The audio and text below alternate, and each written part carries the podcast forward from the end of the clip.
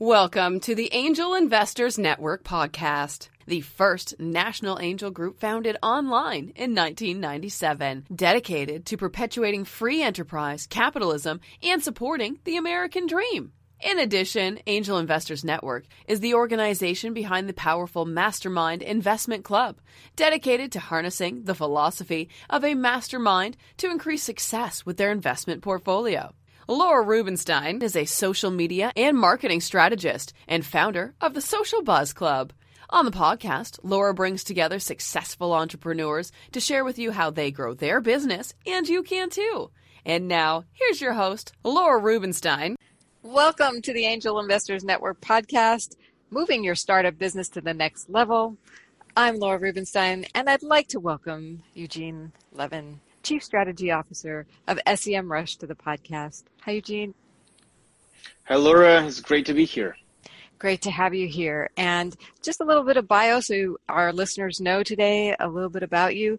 That after you joined um, the company SEMrush as Chief Strategy Officer, you helped to quadruple the company revenue and raise over $40 million tier, from tier one investors, which is great. And I'd also like to let our viewers know that Eugene started his venture capitalist career in a small regional firm, and that actually made it onto the Forbes top 10 Russian VC firms in 2013 and then worked at a large global firm, Target Global, before he left to join where you are now, uh, SEMrush. So thank you again for being here. I wanted to jump right in with a question for you about how you even got started in the venture capitalist world. Yeah, so that, that's quite a good question. And um, um, it was not very straightforward because my back, background before that was mostly engineering, project management, and you know, I used to be an analyst for some period of time. It was not related to venture capital or any kind of finance in any way. And then my friend started a VC firm oh, with, with his partners, and they needed someone to you know you know help to run the firm because you know partners do deals but you know an analyst and associates actually make things happen. So so they needed someone to to do all this you know dirty work. Um, and the problem was it was super young market uh, in in you know in the country where, where we operated. So you could not just go and hire people from the market. There was just nobody to hire. So so my friend just approached me and said hey i need i need someone to help me with this new new firm that I'm building. And I said, that sounds kind of cool, but I have no experience in this area whatsoever. And uh, he said, you know, it's better to have someone who I I can trust and I know will work hard than to gamble and try to get someone from the market. And in general, you know, I've I've spent with this firm like roughly three years, and and um, you know, I started as analyst, and then was promoted to associate, then to partner. Uh, after I actually helped firm to make some money, um, but it was great experience. And what I've learned is that venture capital, um, especially seed in early stages, do not necessarily require very, very deep knowledge of finance to the point where I would say um, someone with product experience or you know very good marketing experience would be maybe even better fit than um, you know accountant who's who is kind of from finance background but but do not understand how you know internet companies work. Uh, and from this point of view i probably had quite a good background. I, I, had some experience in, in analytics, some experience in product management, and some experience in um, in marketing. So, so I understood understood businesses in general from different aspects, uh, and and everything else I just learned by talking to people from other firms. Uh, we had great network of advisors and, and great partners who te- you know taught me a lot. Yeah, and then then in the second firm it was already much easier because I knew all the all the nuances and also also I would say in a bigger firm uh, analytics starts matter much more because you, you know companies you invest in have more data. So so there's actually something that you can assess. Nice. And and that was so so from this point of view it was even even easier. So looking back on your journey, um, were there some pivotal decisions you made that really grew your career and helped to grow those businesses?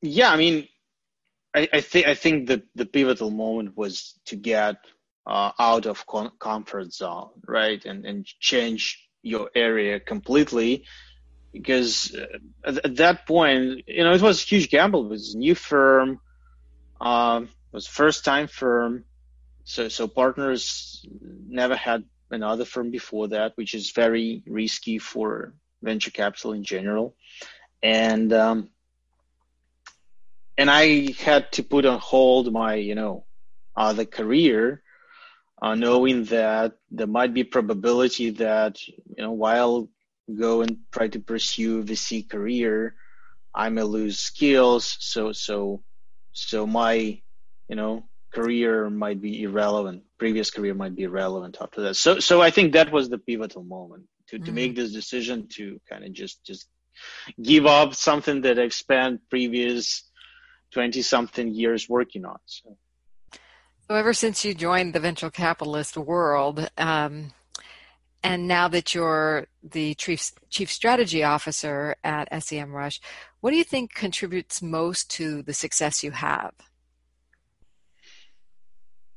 Um, yeah, that, that's that's hard to say. Um, it, it, do you do, just to clarify? Like, do you mean um, what what contributes most uh, what to knowledge my personal you, success or okay yeah, well the company's success and what knowledge did you gain yeah. that really can help you that helps you grow this company and give the strategies you do okay um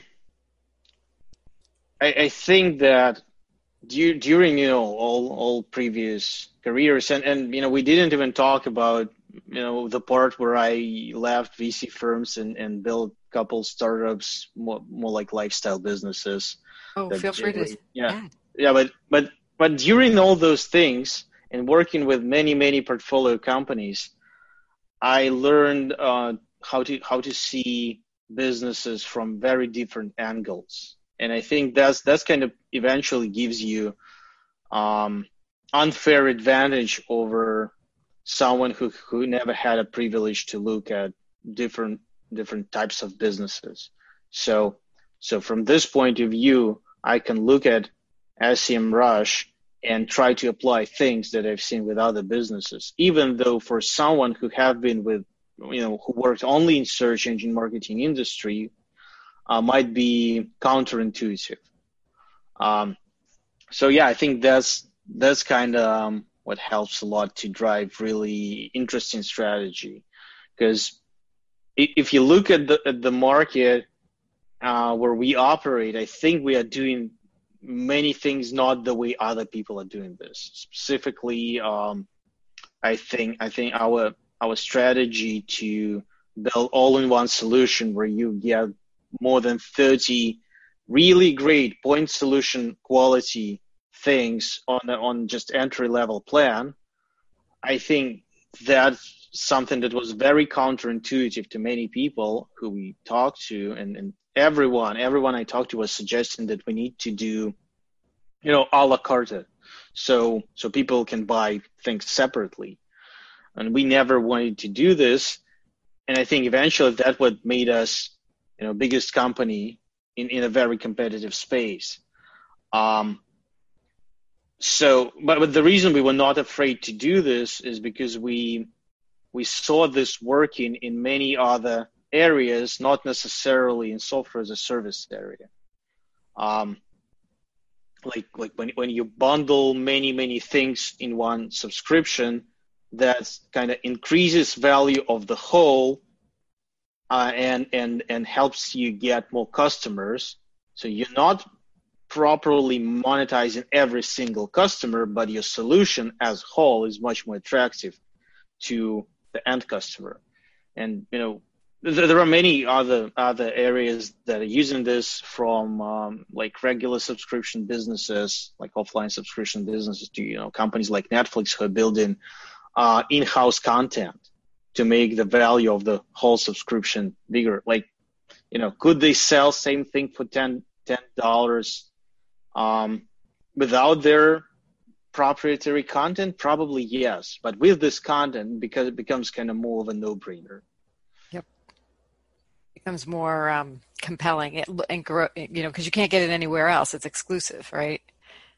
That content. Yeah I, I i mean yeah exclusivity is also is also a part but um i think i think even if, if it was just you know from you know exclusivity is very important for certain people mm-hmm. much less important for some other people because there is still only 24 hours a day that I can watch Netflix, and not, you know, not not every day because I have to sleep. They kind of joke that that sleep is their biggest competitor. Um, so, so, but still, I, I think that the, the key value proposition is just getting so much stuff that, that you cannot even possibly see for a very reasonable fee. Mm-hmm. Exclusivity is more of the way they they're fighting um, the risk of some content providers cutting them from this content. So, so they're kind of mitigating this risk. Okay, if, if we ever have a problem with those guys and they don't don't give us this content, we'll be fine. I think that's that's more of a goal. Gotcha. Yes. So I like that that the nitty gritty here. So what now? So what would you say you love most about doing this strategy? Um, I, uh, to, to be honest, I think that the best part of my job is that I have time to think. That, that's actually what I'm paid to do. I, I if if I if I sit the whole day and don't write any any single word, I'm still doing my job. So I think that's that's kind of the, the best part that I can have time to to kind of understand what's going on, how we should react to certain things, and uh, and and this is you know from one point of view huge responsibility, but from other point of view there is no not that much you know day to day constant pressure. You know, unlike you know what you have in if you're a salesperson, you have quota, you need to hit it. You know, being in strategy is, is kind of allows you to to think more, and then that's what I like in general. Just learn about things, um, and then then uh, make conclusions how how we can apply those things in our business. What do you see in other businesses? Some common mistakes that they make when growing in growth phases.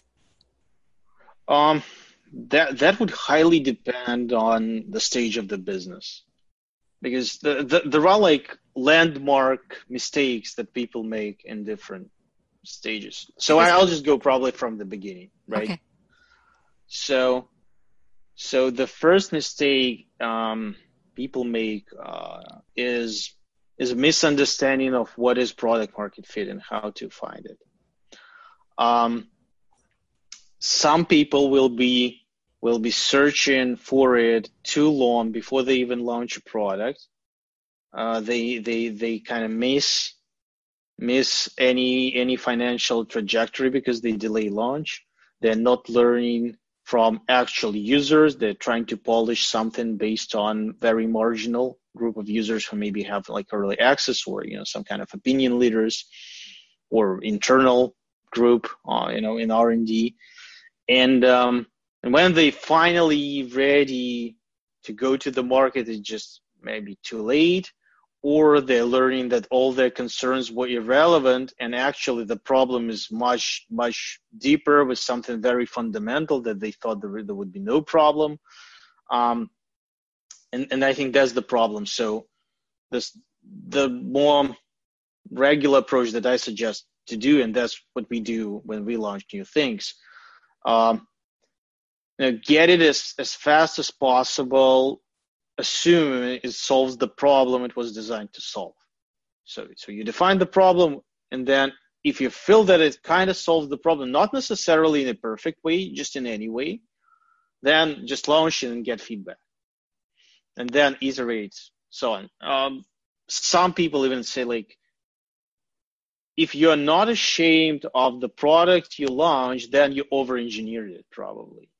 Just spend too much time. It's okay to be ashamed when you launch it, uh, launch it first time. You'll have time to polish it later if it works fundamentally, if it solves the problem. So that's probably the first problem we see a lot.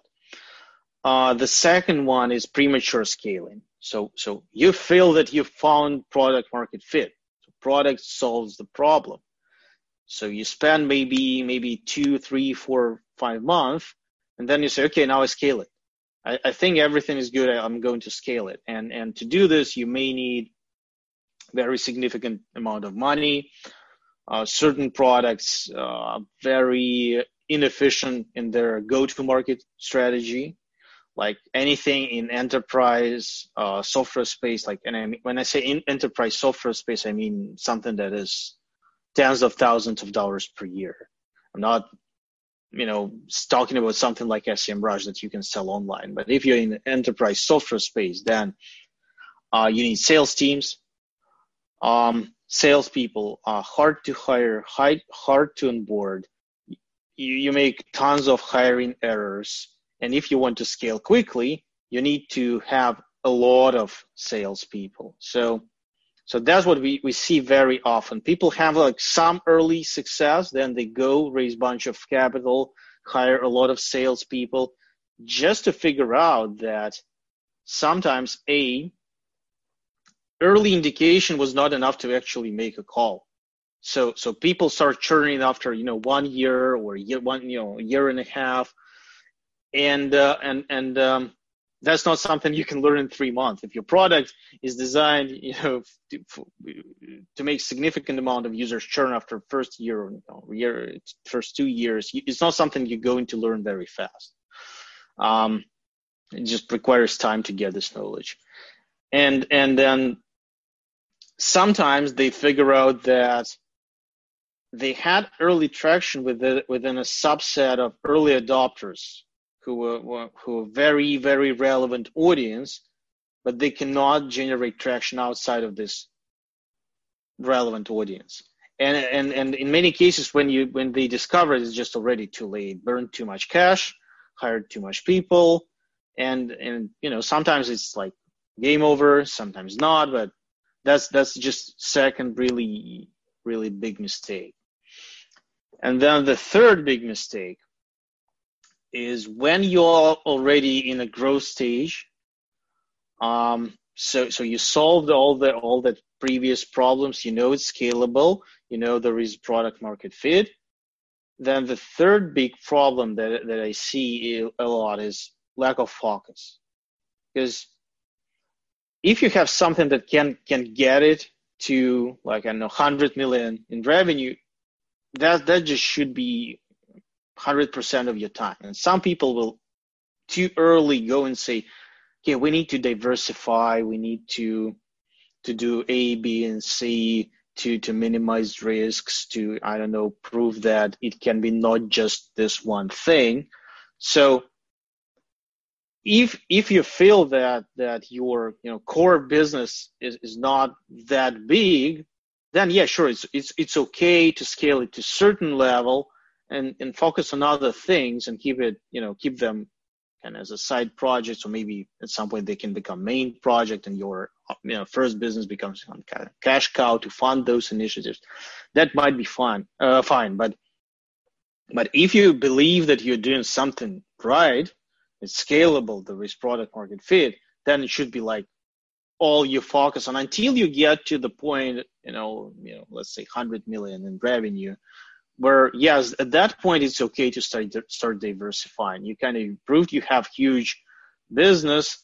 Now, now you can go and try to do other things. But before that, if you believe there is a potential, that that should be like all your time that's that's that's my my opinion. But I've seen many companies just just focusing on too many things, not getting done, anything done, and and and then losing the core core thing in the process. Um, Keeping the main thing the main thing. Right. Right. Exactly. So, um, what is the best advice you've ever received? Oh, it's hard to say. I mean, I mean, I, I had a privilege to work with many, many great people. Um, I guess the best advice I received was was not to try change people. Mm. And that's I think something that that saved me a lot of time and and and helped me to look different in, in all kind of uh, situations. So so when when I have to negotiate something, I'm not trying to to teach anyone to do anything. I'm instead trying to get in their shoes and see, okay, if I am this person, how this whole situation looks to me. Mm-hmm. And yeah, th- this just allowed me to avoid a lot of, you know, let's say conflicts. Now, on the other hand, that probably cut me f- from from certain opportunities, right? But um, I think I, it's wise I just, advice. yeah, but I, I just feel that that you know it's even if you have like like really best intents, I, I would not try to change people. That's it's just too complicated, too much time, very unpredictable results, and, and, and in many cases you're the bad guy. You end up being the bad guy. So mm, if you try to change that's, somebody else, that's yeah, probably yeah. yeah. Yeah, again, I don't, I don't know. I don't know if it's like the best advice, you know, in general. That, but but I think that's that's something that that helped make my life more comfortable in general. Nice. Well, you know, your your wisdom that you've been given, that you've had the opportunity to work with, it obviously shows through. And so, I'd love to know what advice you'd like to give to a, you know, rising entrepreneur and venture capital company. Yeah. So, so my advice would be always learn. Always. Just just just be very very greedy for knowledge. Um and and and that's you know something that i've learned. That you know the bigger your company gets the more growth you have the harder it is to to keep up with the pace. At some points you you just find that you're running as fast as you can and you technically just stay in kind of the same place you were. Um, and and the, especially in those kind of moments, you just you just have to push through and continue learning, continue being better person, better professional, and, um, and just never stop learning.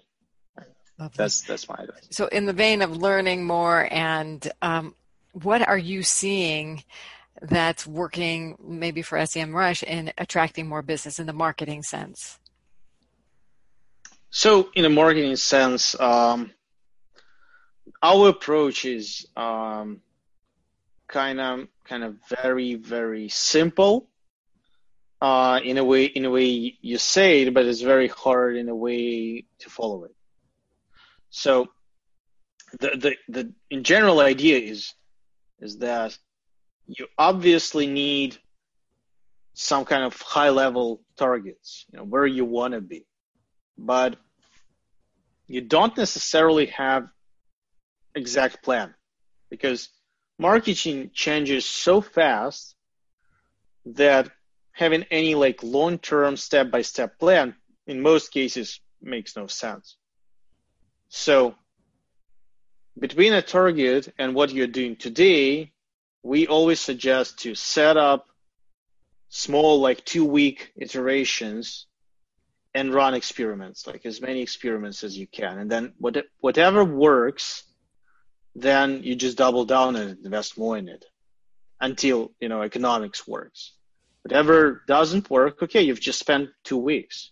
Um, and, and then with this mindset, don't be afraid to burn money on, on certain marketing initiatives because eventually, you know, ultimately, this is just a cost of getting information. Because something doesn't work is still information. Yes. And you, okay, you've, you've paid for it. You've, you, you feel bad because you burned money, but you should not because you learned something new. which is okay. This doesn't work. I'll try something else. Um, that, that's kind of our approach in general. Um, I can I can talk about many details and how we do this uh, because we, we do we do it in a very very scalable way um, with very flat flat structure where we operate as small teams, roughly six people, and and team is kind of focused on on very specific mission. Like like we can have email marketing team. They do only email marketing. Help other teams to do email marketing. We may have um, Italian team. Like the goal of this team is to drive growth in Italy. Mm. Um, so and, and we operate. In, you know, we, we have I think um, like hundred people divided into groups of like roughly six people in a team, sometimes less, sometimes maybe a little bit more. And and every team has their kind of own area, like area of responsibility Mm-hmm. And within this area of responsibility, they can do like pretty much whatever they want. They have a target, but we, we don't tell them how we expect them to reach this target. They're supposed to produce certain number of tests and and by by test, you know, try and error figure out the way to this goal. Is there a recent win you can share with us? Test that was positive? I mean, everything is positive. Like, well, I mean, a test that had some growth results.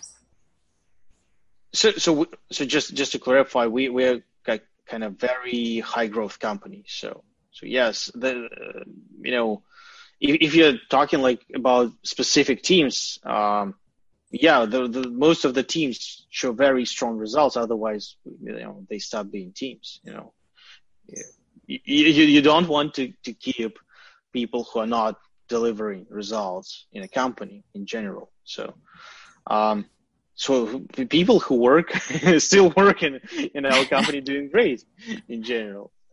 Uh, recent wins, you know, just just specify like in what area is it? You know, do you want me to share something from PR or something from digital marketing or sure, you know, just, digital just marketing, PR, hacks. and email marketing hacks? Yes.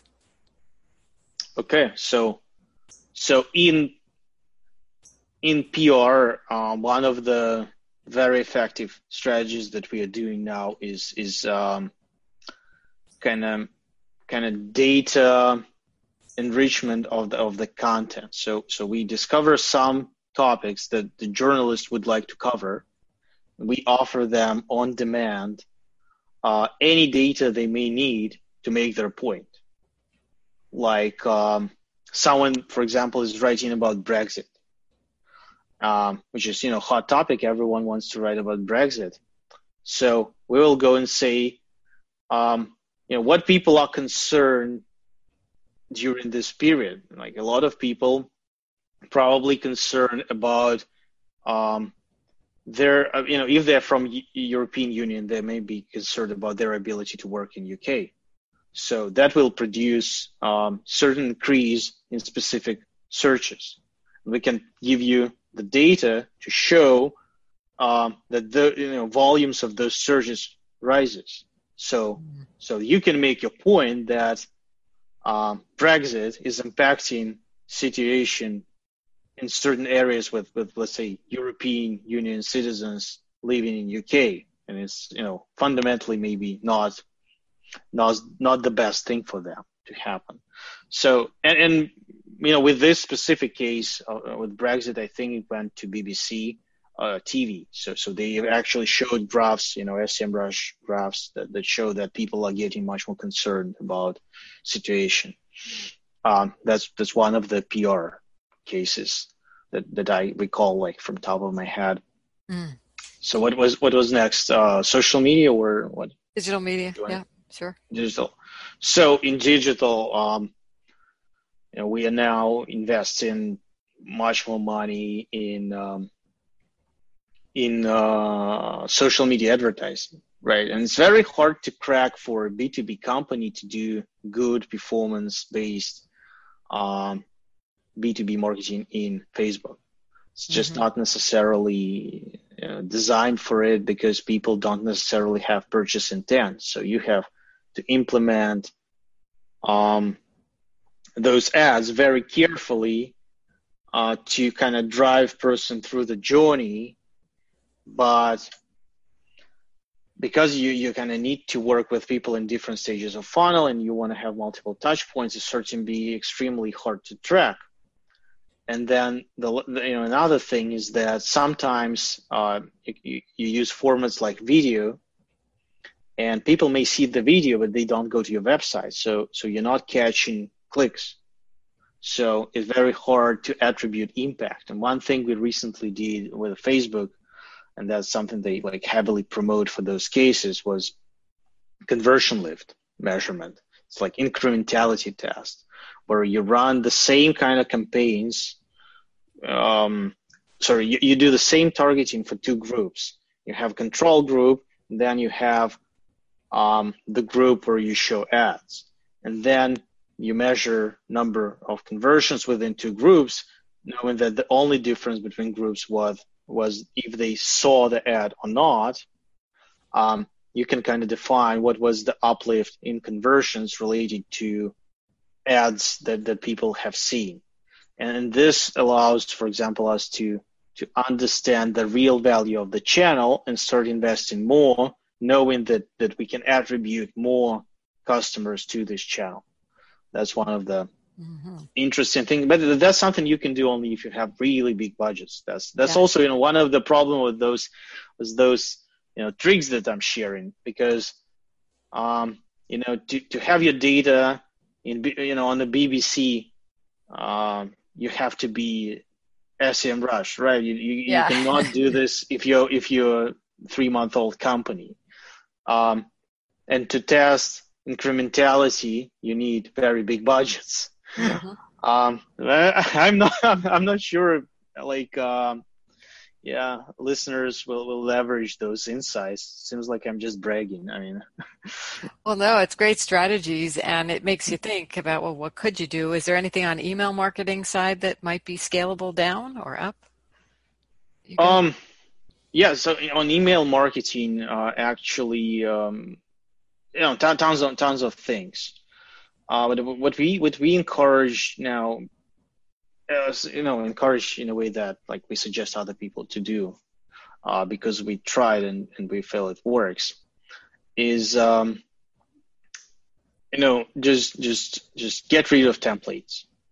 Mm. So so all those you know nice shiny templates, uh, they are okay for certain types of communication like newsletters. You probably still want have them, you know, looking kind of official. But for all other, you know, ways of communication, we, we suggest to have like like a real person who kind of not like SEMrush team person, but some actual person with a name and identity. And and nice. and we suggest yeah, and we suggest like no template and just plain text because people you know kind of kind of really really annoyed with all those uh, templates. They want more genuine conversations. Um, another another thing that we we didn't try to the full scale, but but I understand that that might be uh, you know very good strategy in future is to sort of replacing certain email marketing communications with uh, Facebook Messenger communications. Mm-hmm. It requires a little bit different sign up funnel, but because um, messenger channel is not saturated the way email marketing is saturated, then open rates are just order of magnitude different. Yeah. Like like the test we tried on a very limited samples suggest uh, 10 times difference in open rates. So so, so virtually like like half of people on Messenger will, will read your message at least. So that's something that you can never achieve with, with classic email marketing, especially if you're doing just email blast and nothing like personal. Right. Well, those are great insights and secrets that people can kind of take away and get some ideas from. I really appreciate your, your wisdom in sharing what's been most effective. Um, is there any, what's the greatest marketing challenge you all face now? So our biggest challenge is is kind of function of of the strength that we have. So So because because we operate with with many many kind of independent teams, that allows us to try many things simultaneously and learn a lot about market, customers, you know what works, what doesn't work. Uh, the downside of this approach is that people might be not very well synchronized. Mm. Um, so it's not like a challenge; it's it's just it's kind of evolution. So now we are, are kind of trying to add additional synchronization layers to to connect you know, to make sure that people who need to know certain information will get it and and would be able to use it in their campaigns and uh, and also we are trying to run more campaigns that that will um, involve many teams so um, especially you know on the product side if we have some kind of product marketing campaign we want as many teams to be involved um, that's that's you know I I wouldn't call it challenges because we kind of solved solved them. but You're working I, on them, yes. yeah. But, that's great. But so, is there anything you wish I had asked that you'd like to share today? Um, that's that's that's a tough one. What I wanted to share. Um, Any piece of advice you want to leave people with? Yeah, like okay, okay. Um, listen, what I want to share, uh, if if you know great people who want to work in a great company, you know, we are hiring. That's that's probably there. You go. Terrific. Well, that's a great place to end. And I thank you for all your wisdom and for the amount of detail you went into. It's been a really rich conversation, and thank you for taking the time. Thank you. It was great to be here. We'll be back with another episode of Angel Investors Network podcast really soon in an iTunes app near you. Bye for now. This show has been produced by Market Domination LLC.